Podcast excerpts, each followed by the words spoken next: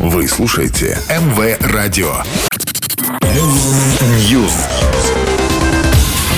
Всем привет! Я Ника Романова, и это очередная порция актуальных новостей из мира музыки.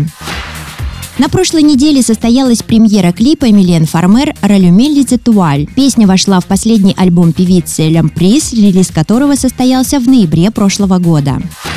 Стинг станет почетным академиком на вручении премии «Айварс». Академия Айварс – одна из крупнейших профессиональных ассоциаций музыкальных авторов в Европе. Стинг стал 23-м почетным сотрудником Академии за ее 79-летнюю историю. Посвящение состоится на церемонии вручения премии 18 мая 2023 года. Ранее академиками становились Пол Маккартни, Кейт Буш, Элтон Джон и Питер Гэбриэл, который получил это почетное звание в прошлом году. Лана Дель Рей выпустила новый сингл A&W. Семиминутная композиция представляет собой две песни в одной. Первая часть — это баллада, исполняемая в сопровождении фортепиано и акустических гитар, а вторая — почти инструментальная мрачная электроника. Трек A&W войдет в новый альбом Ланы, релиз которого состоится 24 марта.